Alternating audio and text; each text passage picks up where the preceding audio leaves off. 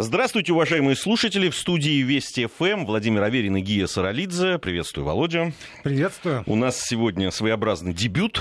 Наверное, немножко смешно Очередной... говорить об этом. Очередной дебют этой пары. Да, сегодня вот, и отныне, с понедельника по четверг, после 20 э, часов по московскому времени будет выходить программа, ну, условно итоговая, наверное, можно ее назвать. Мы будем с Володей говорить о э, событиях, э, которые нас заинтересовали, зацепили, о которых много говорят, э, но будем говорить вот с нашей точки зрения, с э, теми выводами и с теми размышлениями, которые, э, которыми хотим поделиться и друг с другом, и с вами, естественно. Я бы добавил, что э, поскольку мы будем делиться не только с друг другом, но и с вами, то и у вас, естественно, есть возможность э, делиться э, с нами и с другими слушателями своим мнением по тем темам, которые мы будем затрагивать в ходе этих программ. Всегда работает наш смс-портал, короткий номер 5533, слово «Вести» в начале сообщения, и будем читать. И с помощью WhatsApp и Viber сюда тоже можно присылать свои текстовые сообщения.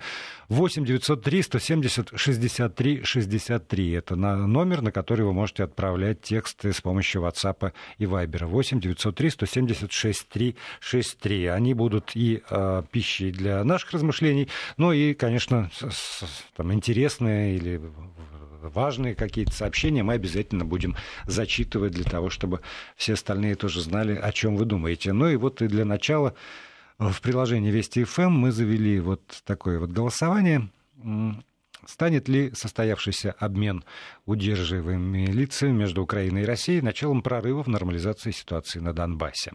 Вот так вот. Два варианта ответа. Да, нет. Э, голосование, естественно, просто поставить галочку и отправить свой голос. Но вот свои размышления по этому поводу вполне можно присылать в WhatsApp, Viber и на смс-портал. Ну, это одна из тем, которую да, мы сегодня будем из. обсуждать. Я предлагаю начать все-таки с внутренних э, главных новостей. Это, конечно, выборы, которые прошли 8 сентября. Много об этом уже сказано. Э, я на что обратил внимание? И что меня, честно говоря, несколько покоробило. Да, мы там сейчас поговорим о других аспектах, но то есть 8 сентября э, прошли 6 тысяч выборов разных уровней э, в 85 субъектах России. Да, там прямым голосованием выбирали и глав регионов в 16 субъектах страны, 13 региональных, э, в 13 регионах состоялись выборы в законодательные собрания, областные думы и так далее. Но почему-то да, в центре внимания, в центре обсуждения только выборы в Мосгордуму. Ну нет, извини, вот это уж извините. Потому что это, может быть, для нас с тобой выборы в Мосгордуму здесь, в Москве, э, в центре нашего внимания. А, э, все мои друзья, живущие в Санкт-Петербурге, большой привет. Им вот до Мосгордумы, как вот нам с тобой до Беглова, понимаешь? Они обсуждали выборы э, губернатора ту коллизию, -то, которая там была, это Бортко снялся, не снялся, там э, кто такой Беглов, э, голосовать за него или нет, чего ждать вообще дальше. Ровно так же, я думаю, если брать людей, проживающих в Хабаровском крае, то они как раз вокруг выборов там. Я с тобой согласился бы. А, действительно, если мы говорим о выборах, которые проходили, и о людях, которые живут в регионах, но дело в том, что не только мы с тобой, так как да, там, условные москвичи, да, были в центре событий, в центре того, что говорилось о Мосгордуме. Я сейчас говорю о а, да, социальных сетях, я говорю о том, да, сколько а, информации было о выборах в Мосгордуму и сколько информации было э, да, там, в том же Питере или в Хабаровске, которого ты упомянул. Это зависит от того, кто у тебя в социальных сетях друзьях геи. Безусловно. Вот, потому что, потому у меня что, много. Ну, ну, правда, это уза круг этих революционеров страшно далеки они от народа. Вот я как раз я об этом. Я как раз об этом. Я вообще о потоке информации, который... Я понимаю, это столица. Я понимаю, что это важно. Но нужно быть скромнее, мне кажется. Вот здесь нужно э, понимать, что страна большая. И э, те ну, те проблемы, которые волнуют по большому счету, да, это не только москвичей, но и хабаровчан, или э, э жителей Санкт-Петербурга и, и так да, далее. Список 85 субъектов да, России. Да, да, да. Да, они также важны. И я хочу, чтобы это чтобы это было видно и слышно. Ха-ха-ха. Ты знаешь, вот все вот эти это мои... ты сейчас надо мной? -то? Нет, это я по поводу твоих прекрасно душных иллюзий. Потому что у меня эти иллюзии были развеяны очень давно, когда я а, там переехал а, работать в Москву в начале 2000-х годов, и в московском магазине обнаружил книжку замечательной пермской писательницы а Пермь это моя историческая родина. А, и там, значит, на обложечке, вот на, на, на последней, как это, на задней стороне обложки, было написано, что вот э, там замечательная писательница Горланова родилась и выросла в маленьком сибирском городке Перми. Да. И вот тогда все, что касается ну, там, московской э, не, не скажу интеллигенции, но, во всяком случае, московского просвещенного класса, который занимается издательской деятельностью, журналистской деятельностью. Вот мне во многом стало понятно. Потому что, ну, ну правда, за пределами там, Садового, в лучшем случае, Третьего кольца, если не брать еще там выносы на Новую Ригу и Рублевки, ну, мало что видно. А дальше все, что все практически города и веси, это маленький сибирский городок. Вот значит, станция «Зима» практически. Э, плохо это. Это плохо. Плохо, это и ужасно. как раз вот э, я все-таки в том числе считаю, что это и наша в какой-то степени вина, да, журналистов я имею в виду, которые такие, ну, хотим мы или нет, но концентрируемся вот на тех э, проблемах и тех задачах, которые стоят вот рядом с нами, лежат. Поэтому я бы вот здесь вот это отметил бы. Просто я отметил это для себя. Знаешь, вот здесь... Хочешь, ты хочешь еще я, что-то? Я хочу, я хочу сказать, потому что это не только, как, как бы это сказать, ментальная проблема. Это не только проблема там снобы или не снобы. Это проблема еще и государственная. Потому что ни для кого не секрет что в той же Москве, например, проживает огромное количество людей, которые приехали сюда со всей страны, от Калининграда до Владивостока. Из Омска и Хабаровска, из, там, из Магадана и Архангельска, от, откуда угодно. И они здесь живут, как правило, если они не обладают достаточными деньгами, чтобы купить себе сразу здесь квартиру и получить постоянную прописку, они снимают так же, как я многие эти годы. Я снимаю здесь квартиру, у, там, у меня, у моей семьи э, есть временная регистрация. И ты хочешь голосовать? Нет, я, может быть, не очень хочу, но я хочу иметь такое право. Понимаешь, я от чего-то, прожив в Москве последние 16 лет, работая здесь, платя здесь налоги, тратя здесь деньги, и немалые, в общем-то, я хочу иметь право вот ровно так же, как все остальные москвичи, которые пошли на муниципальные выборы, голосовать по большому счету. О чем муниципальные выборы? Дороги и детские площадки.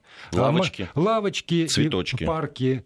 Точечная застройка, которая там закроет тебе э, или не закроет. Ну, вот, вот такие простые вещи.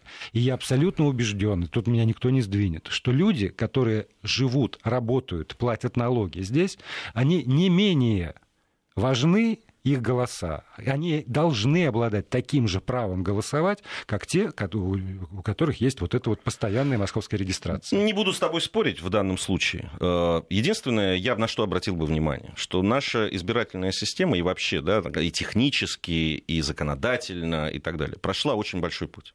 Ну, правда, вот э, даже за те э, годы, да, можно сказать, да, там, с, даже вот с 2010 года да. выборы да. тогда и сейчас, это абсолютно разные вещи. На, с, точки на последних зрения... президентских выборах удивительным образом мне разрешили голосовать здесь. И вот э, я, я про то же. Безусловно, то, что ты сейчас говоришь, правда, гражданин России, который постоянно находится где-то и э, на законных основаниях и работает. А законное основание у нас одно в Конституции. Человек имеет право жить в любой точке на территории Совершенно Российской Федерации Значит, и ни у кого не спрашивает разрешения. И, и, Он из... должен уведомить по Конституции. Но это по Конституции. Избирательное право в данном случае должно развиваться, и оно развивается. И э, о тех проблемах, о которых мы в том числе и с тобой говорили в этой студии, да, а мы давно здесь работаем, да. А, мы о них просто забыли, о некоторых вещах. И сейчас, кстати, вот по поводу там, да, вбросов и, и так далее. Ты вспомни тогда карусели, вбросы и так далее. Общее место было. Сейчас вот все, даже то, что пытались сейчас э, вбросить и пытались э, какие-то э, провокации устроить, да, они все были, в том числе и потому, что совершенствуется система, они были все а, дезавуированы, и все, были, а, все было поставлено на свои места. Там, где действительно нарушения были, там отменили. И я вижу в этом очень серьезную подвижку, и не просто подвижку, а достижение и победу. Потому что очень важно, чтобы люди голосовали и знали, что их голос будет учтен. Но у меня все, знаете, на каждый вас, ваш yes, у нас есть свое no. Но вот давайте тоже посмотрим правде в глаза. А... Давайте посмотрим вместе. Да, вот, например, я беседую тут по четвергам с замечательным профессором, писателем, политологом Николаем Злобиным про то, как живет Америка. Это, правда, чрезвычайно любопытно. И, в общем, если выделять какой-то рефрен, который звучит все время в этих программах, и там и мысль, которая, ну, так или иначе повторяется Николаем Злобиным, это про то, что э, людям, которые вот там живут, важнее гораздо. Вот кто шериф, а вот важнее вот это вот муниципальное вот это все, потому что они вот здесь вот решают, а что там эта федеральная власть до Трампа вот там ехала-болела зачастую. А дальше я смотрю на явку на вот этих вот муниципальных выборах и вижу 21,5%, например. Это значит, что пятая часть людей, у которых есть право на самом деле прийти и голосовать. Ты сейчас про американские выборы? Нет, про наши теперь уже. А ты видел э, статистику, сколько приходит на муниципальные выборы ну, в Западной Европе, а в, вот, в а, вот, а вот здесь вот срабатывает мой природный эгоизм, о котором uh-huh. я тоже постоянно говорю. Я могу туда смотреть, но у меня вот внутри вообще ничего не отзывается. Вот, вот они решили так, пусть живут как хотят. Нет, это просто тенденция такая. Да, наверное, на, на выборы да. президента, которые они, заметь, в Соединенных Штатах Америки не выбирают прямым голосованием, да. приходит больше людей, больше значительно, да. чем там, где они, как ты говоришь, могут повлиять на, но, на результат. Но это, опять же, вот это их, это их проблема.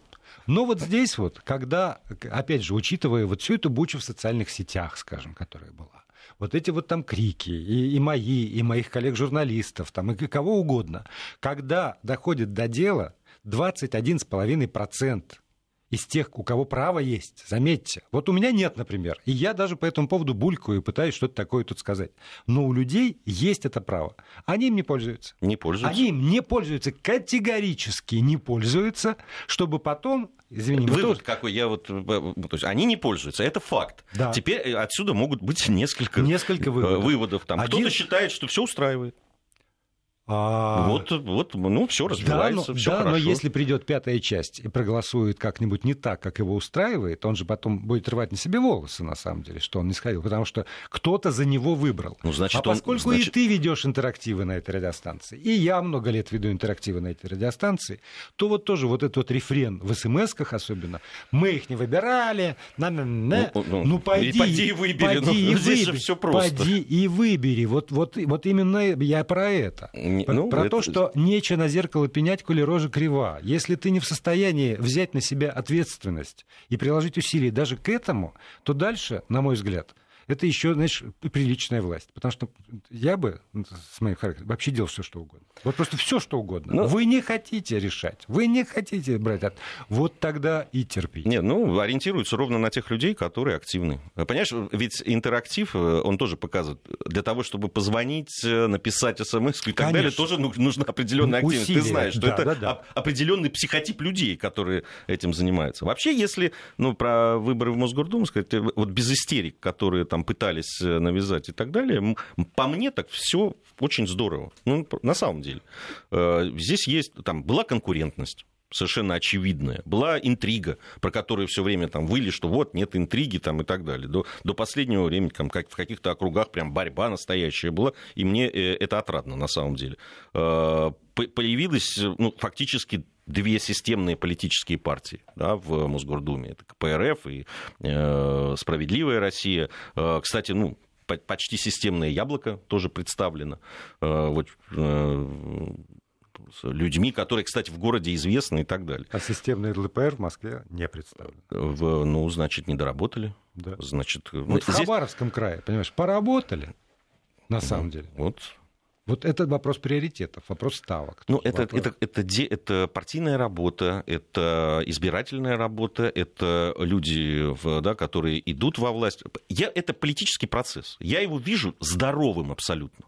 Я, мне представляется, вот как раз то, что произошло, очень правильное и интересное. Мне очень понравилась абсолютно взвешенная и спокойная реакция э, и мэра э, Москвы.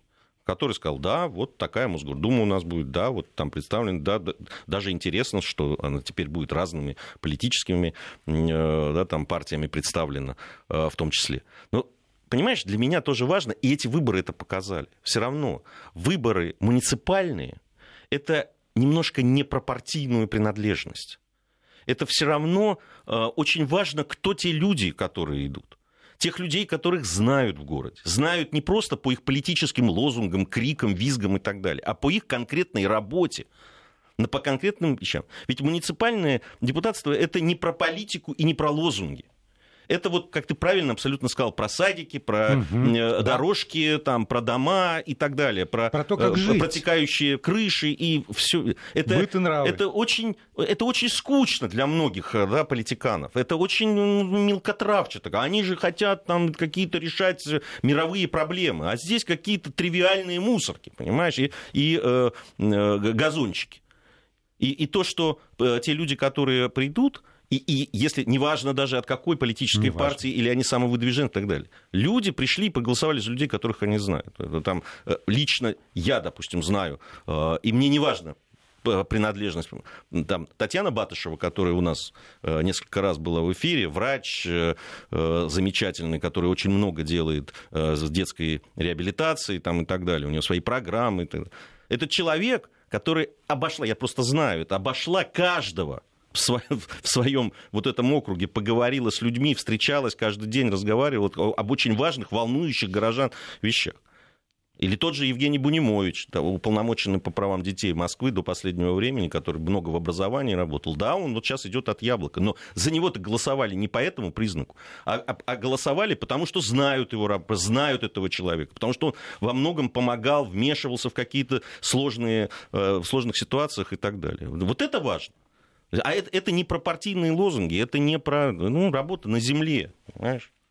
Да, и э, ну, период выборов там э, по отдельным районам, конечно, прошел, но вот меня, знаешь, вот в ходе этой избирательной кампании удивило только одно. Почему никто из, э, ну, скажем, из тех, кто и занимался серьезно, и даже за деньги, не догадался до одной простой мысли. Давайте сравним. Вот в этих районах победило то, что вы называете там условная оппозиция. Хотя большой, для меня большой вопрос. Ну так вот, при, прилепился название хорошо, такой ярлык. А вот в этих районах победили там вот провластные, как бы там, прокремлевские, как угодно. Тоже любой ярлык, кому как нравится, можете их обозвать. Давайте сравним.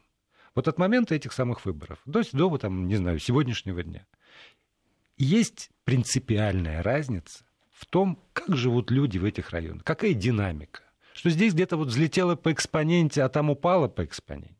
Или там мэрия стала хуже относиться к тем районам, ну там лавочки не, или плитку не перекладывает. Вот ровно так же перекладывает. Это такой простой инструмент показать, что не вот, нет, вот о чем ты говоришь, не от политического настроения, не от партийной принадлежности, а от умения людей решать обычные простые вопросы зависит на самом деле это, это дело. И, э, И это был бы лучший аргумент я на самом с тобой, деле, с моей точки зрения. Я с тобой ну, здесь не совсем согласен, потому что ну, все-таки э, депутаты Мосгордумы Думы, они, понятно, они там выводят, но они не, не могут воздействовать вот на, на то, что происходит вот напрямую в тех районах, откуда они избираются. Все-таки они про город, да, там, да, давай не путать еще, есть районные какие-то депутаты да. и так далее. Вот, э... Но когда эти районные депутаты бия себя в грудь. Значит, вот э, хотели преодолеть или там преодолели, дай бог каждому здоровья и сил, следующую ступеньку политической карьеры, то вот эта аргументация, по-моему, сработала бы более всего. Потому что,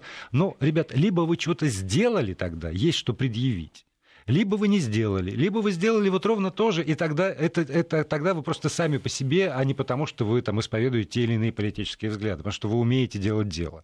А когда все вот это как бы не считается, его нет, и на это никто не обращает внимания, а мы только опять политические лозунги, ну вот тогда ну, мне уже скучно. Слушай, У меня ну голова это, седая. То, то, что ты говоришь, можно распространить, мне кажется, вообще ну, на, на, на, люб, на, любо, на любое дело, там, профессию, которую ты... Если ты журналист, то ты предъявишь, что ты сделал, да, там, что ты произвел, написал, снял, там, и так далее, да, а просто кричать, я журналист, поэтому, да, там, это, да. это, это, или врач, если, да, вот. Ну... Вот, кстати, по поводу наших, э, наших заявлений, мы же, я же заявил, что вы можете писать, мы будем читать. Прекрасный ответ а, пришел вот на, а, на, на наш с тобой один из тезисов. У меня в Новоржевском районе Псковской области выбирали главу района. Разница между первым и вторым местом менее 1%, 32 голоса. Вот это баталии! Думаю, еще будет скандал, потому что проигравший там кандидат Ер. Так что Мосгордума — это неинтересно и скучно. Вот, понимаешь, вот, вот это вот баталии. Вот это действительно баталии, которые увлекают людей. А, баталии людей увлекают, безусловно, там, на, на тех местах, где они живут. И это понятно. Э, эти процессы, которые мы немножко о другом говорили, о том, что это важно для развития всей страны, что у нас происходит. Да. Мы должны очень внимательно относиться к тому, что происходит в том или ином регионе, э, какие последствия того, что происходит и так далее. Где вот это какие-то важные вещи. Ну вот. А э, то, что показали эти выборы, вот, на мой взгляд, очень позитивные. Ну, вот, то есть понятно, что есть там э, какие-то вещи, за что, которые можно развивать, критиковать, э, что-то изменять. Там, говорят же о, э, вот, о фильтрах сейчас, что они могут измениться, да, могут быть внесены какие-то изменения в избирательную систему и так далее. И я вижу, что становится лучше, и это очевидно абсолютно. И эти выборы, на мой взгляд, это ярко продемонстрировали. При одном условии, что ты с уважением относишься к такому, например, органу, как э, представительная власть. Вот этого, да? И то, что избирают. Читаю. Никогда не хожу на выборы в Мосгордуму, принципиально. Я даже на выборы мэра хожу без энтузиазма. Мне кажется, что в масштабах города, даже столицы, важна лишь исполнительная власть, причем встроенная в четкую федеральную вертикаль.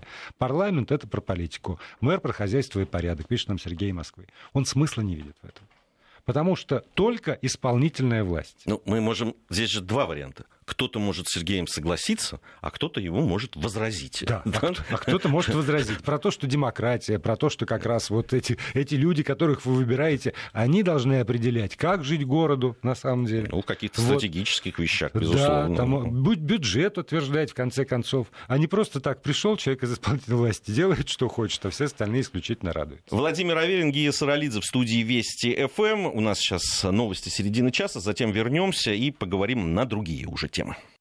А, да, продолжаем. Да. Отбивок, заставок нет, это мы еще несколько не привыкли. Итак, Гея Саралидзе, Владимир Аверин здесь в студии. Говорим мы о том, о чем хотим, собственно, поговорить. Э, то, что волнует нас. Если вас это тоже волнует, то присоединяйтесь 8 903 170 6363 в WhatsApp и Viber, 5533, номер для смс-сообщений. Э, мне кажется, как раз сейчас тема будет о переговорах в, да. в нормандском формате, обмене и так далее. Можно напомнить наше голосование да, вот э, запустили мы голосование э, с таким вопросом. Станет ли состоявшийся обмен э, между Украиной и Россией началом прорыва в нормализации ситуации на Донбассе, может быть, нормализации российско-украинских отношений? Два варианта ответа – да и нет. Э, и ну, давай еще немножко дадим поголосовать, хотя тенденция совершенно очевидна.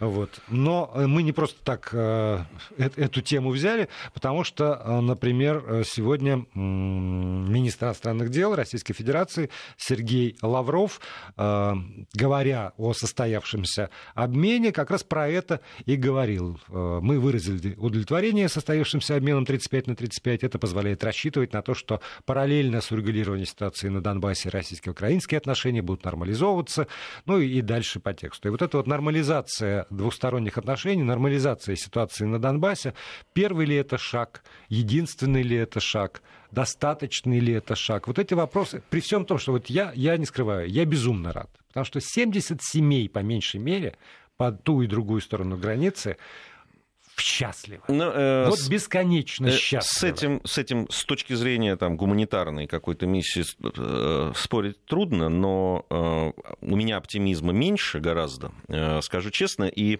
вот почему. Э, в, да, э, я внимательно следил за тем, как, какая реакция была на этот обмен на Украине.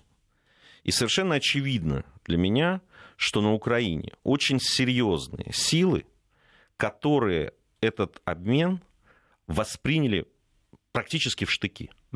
Для меня совершенно очевидно, что те люди, которые еще недавно били себя в грудь, кричали, что они там ночами молятся за э, каких моряков там и так далее, хотя эти, ровно эти люди, которые там молились, они этих моряков и послали туда, да, и э, в, э, ровно эту провокацию устроили.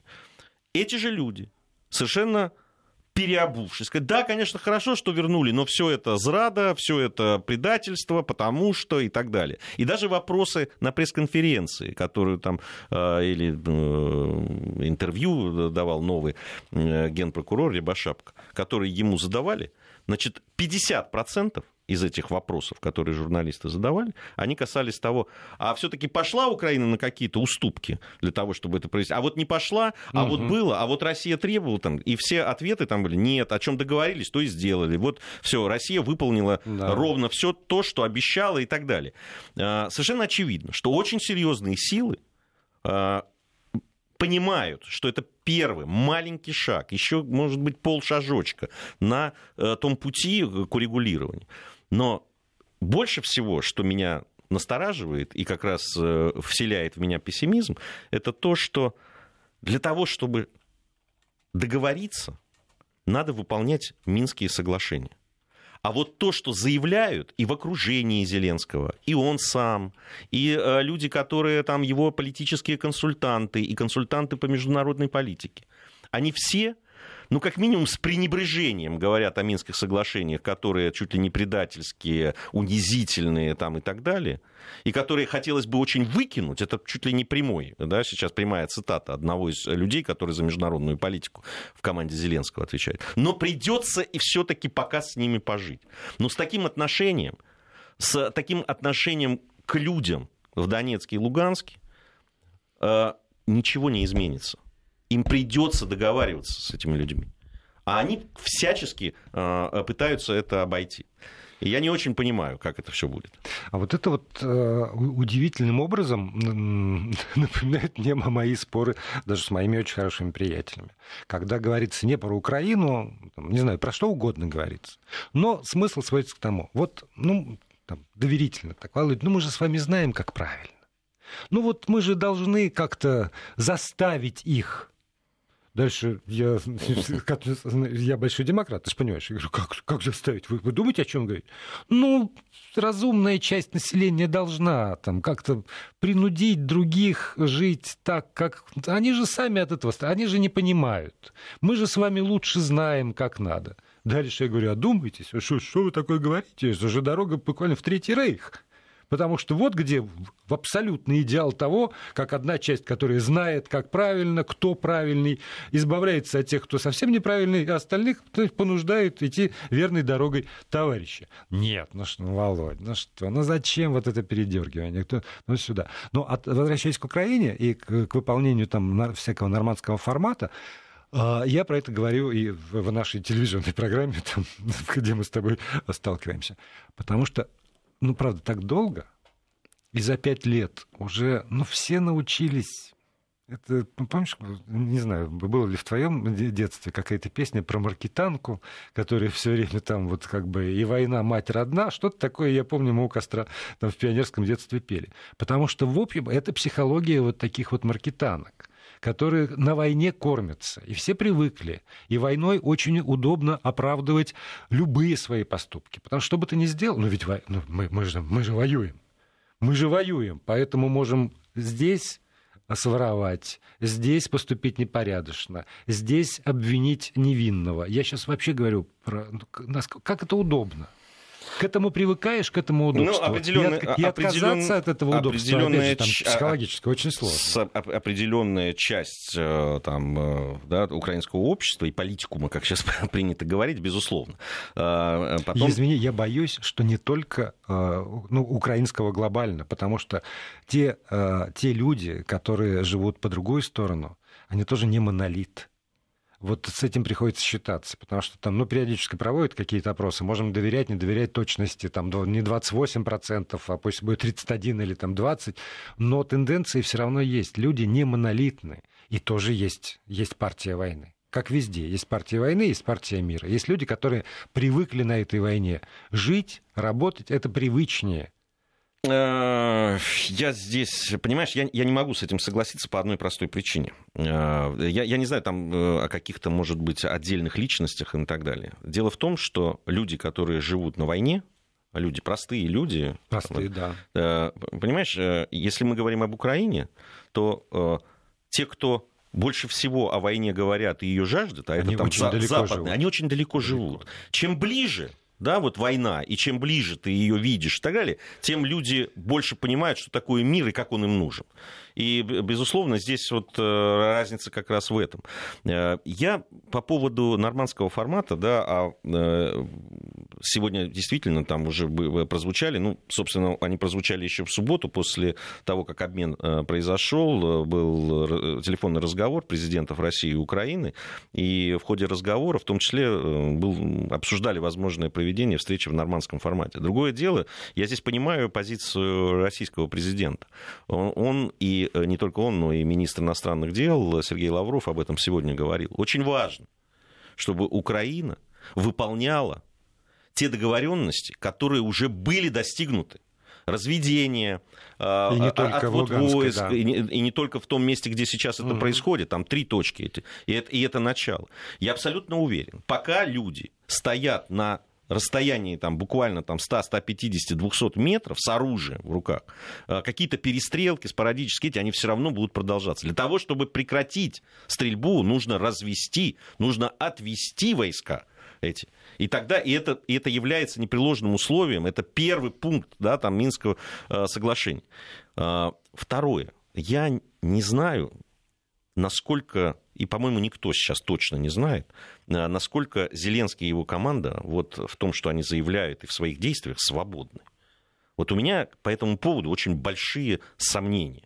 Ну, исходя из того, что происходит, да. в том числе в экономике. В, и... в экономике, в политике, как расколото общество, и тоже как нельзя потерять там этих, этот электорат, и тот электорат, и какой угодно. Там действительно такой клубок змей и клубок противоречий, конечно, не свободно. Абсолютно не свободно. Поэтому вот здесь вот, э, с одной стороны, вроде все понятно и прозрачно, и если проследить за тем, что Россия добивалась и о чем говорила все, эти, все это время, несмотря на санкции, которые обрушивались там и так далее, э, э, здесь все понятно. Это, эта позиция не изменилась. Она меняется на Украине в связи там, с политическими вот этими событиями, выборами, сменой власти ну, и так далее. Если проследим историю с 14 по 19, то да. по наша позиция тоже несколько изменилась. Ни в чем абсолютно. Ну, в, Ни в чем. Как, как говорили словах, о том, что нужно прекратить стрельбу, нет. А, стрелять. а в том, что говорили наши коллеги с тобой, очень изменилось. Не, не, не. Слава я... богу, уже никто э, не, не про распятых мальчиков не говорит.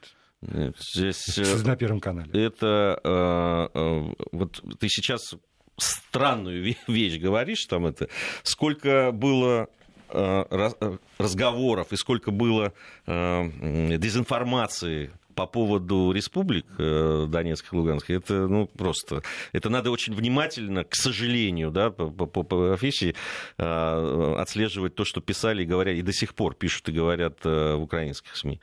Э, здесь э, вот, вот, это, вот это вопрос само... личной ответственности. С... Нельзя отвечать э, там гадостью, если там опубликовали здесь... гадость, то здесь что-нибудь подобное. Дело здесь не в гадости, а в планомерной дезинформации. И в том числе в риторике, которая существовала по отношению к людям, которые проживают на этих территориях. Да? И тараканами их называли, которых дустом надо потравить, и э, э, призывали там атомную бомбу на них скинуть э, и так далее.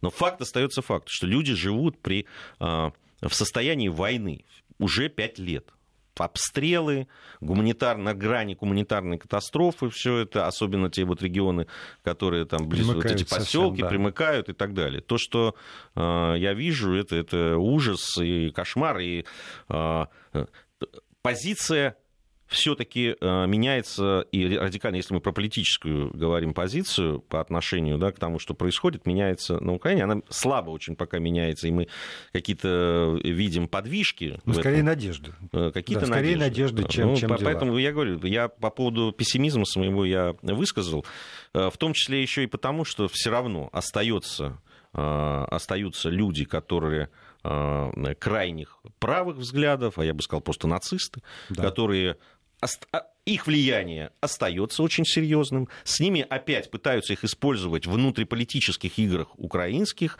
Э, Все равно, понимаешь, даже для э, этнического еврея Зеленского, Бандеры и Шухевич это герои. И все равно факельные шествия, и все равно... Да, и все равно угрозы, если вы не будете делать так, так, так, так мы покажем мы силу. Мы вам да? покажем силу, это да, в это суде. Все.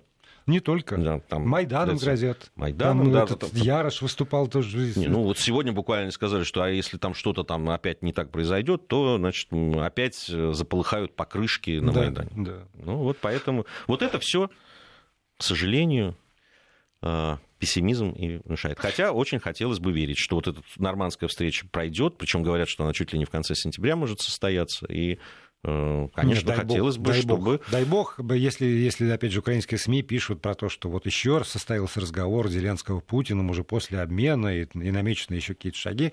Понимаешь, вот я бы, наверное, по как бы по сценарию, по, по драматургии я должен спорить с тобой, говорить, а я весь пропитан оптимизмом. Нет, нет, к сожалению, но э, в силу природного идиотизма во мне какая-то вот доля этого оптимизма живет. И я должен ответить на вопрос, который адресован лично мне. Аверин, ты сильно рад, что семья террориста Сенцова сильно счастлива? Ответь на этот единственный вопрос. Да. Если вы спрашиваете меня, я сильно рад, что семья этого человека счастлива. А если нет, то тогда чем вы отличаетесь от тех людей на Украине, которые пишут про то, что да не, не, не надо было Цемаха выдавать, да есть, чтобы его не выдавать, вообще бы не надо не, э, отказаться, надо было бы тогда от обмена, и пусть бы еще сидели, но зато мы, мы этого не выдали, потому что все это вопрос приоритетов, компромиссов и, в конце концов, тех самых важных вещей, о которых э, там, вы думаете. С моей точки зрения, э, счастье, ну, вот эти, извините, это слеза ребенка же, она не, не дает покоя, с одной стороны. А с другой стороны, вот сегодня э, господин Вышинский в эфире э, канала «Россия-1» в программе «Кто против» говорил еще и про то, как это бесчеловечно помещать человека еще не осужденного в следственный изолятор и там его держать годами. А между прочим, если вы потрудитесь а, и найдете имена там, тех людей, которые на самолете прилетели в Москву, вы, вы узнаете. С 15 года в следственном изоляторе без суда. С 17 года в следственном изоляторе без суда. И вот эти люди, которые были обречены и обречены на отсутствие суда, на отсутствие состязательности, и, может быть, сгнили бы они там в этом СИЗО. Они, на мой взгляд, заслуживают того, чтобы даже столь нелюбимый вами Сенцов был выдан Украине, и его семья порадовалась. Нет, я по поводу э, там, радости или нерадости, э, я рад, что сегодня Кирилла Вышинского увидел вот в программе и мог э, ему высказать свое уважение. А, это, было, это был обмен, и благодаря которому 35 э, человек э, вернулись э, сюда. Как минимум да, 15 и, граждан Российской да, Федерации и, и были, сюда, были освобождены. Да. Это разговор о том, мы там, не, не обязаны за кого-то радоваться или не радоваться, да, там, это личное дело каждого, безусловно. Вот. Я единственное, все-таки, да, по поводу вот этого обмена, и когда там сравнивают э, Кирилла Вышинского э, и э, кинорежиссера великого, я все-таки Сенцова, я хочу сказать, что Кирилл Вышинский даже не было предъявлено обвинение. Он больше года провел без суда фактически в СИЗО, и ему так и не предъявили обвинение. Сенцов был осужден, он был задержан с и сам потом признал это, Э, с взрывным устройством и так далее. Да, это... Нет, я не говорю про это, равноценность. Это, это факт. Я абсолютно. ни в коем случае не говорю про равноценность. Я говорю про а, иногда цену, которую надо заплатить за то, чтобы. И вот с моей личной точки Нет. зрения, это Нет. не самая великая цена для Нет. того, чтобы еще и а, там некоторое количество людей здесь у нас получили своих родных и близких. И тот же Кирилл Вышинский говорил, что с ним в самолете летели и пожилые, и женщины, и вот да кто угодно. я, я не политик. Я, я признаюсь, что вот там какие-то высшие интересы и цели для меня, как для обывателя, совершенно нормальная цель, если можно осчастливить этих то пусть Сенцов, не, я... каким бы он ни был, как бы к нему не относились, я знаю людей, которые совершенно по-другому к нему относятся, но вот для меня лично я никак не отношусь скорее. Вот, ну, и пусть он. Я, Пусть я, он там. Лишь бы про, про обмен я скажу, что это, на мой взгляд, это абсолютно правильный шаг. Я его всячески поддерживаю и приветствую. А, да, у людей может быть какое-то свое мнение по этому поводу. Я его не разделяю. Да, вот люди оказались на свободе, мы их здесь встретили, порадовались, и я надеюсь, что это первый шаг вот в том направлении, о котором мы э, говорили. Что это как-то быстро. Как-то быстро. Знаешь, еще по поводу обмена, это, вот это было потрясение сегодняшнего вечера для меня. Потому что, как известно, у поражения нету отцов, у победы их ой, набежали. Читаю. Бундестаг сыграл не последнюю роль в обмене удерживаемыми И не первую, и даже не вторую. Об этом рассказал парламентарий от партии «Альтернатива для Германии» Вальдемар Херт. И дальше подробно рассказал, как именно он, понимаете, написал письма, как вот только после того, как он написал вообще, что такое завер... завертелось, и прям я так это ну, читаю. А, а Порошенко прекрасно сегодня, который вот заявил это, о том, да. что ну, конечно, это же я все сделал, да. это я, я, посмотрите на меня. Это какая-то какая чума. И при этом, как я, я все сделал, но, но тут же какую-нибудь ложку дегтя или там пинок под зад совершенно можно отпустить тем, кто реально это сделал. Все время стекло. Стекло. Владимир Спасибо. Аверин, Гия Саралидзе были в эфире.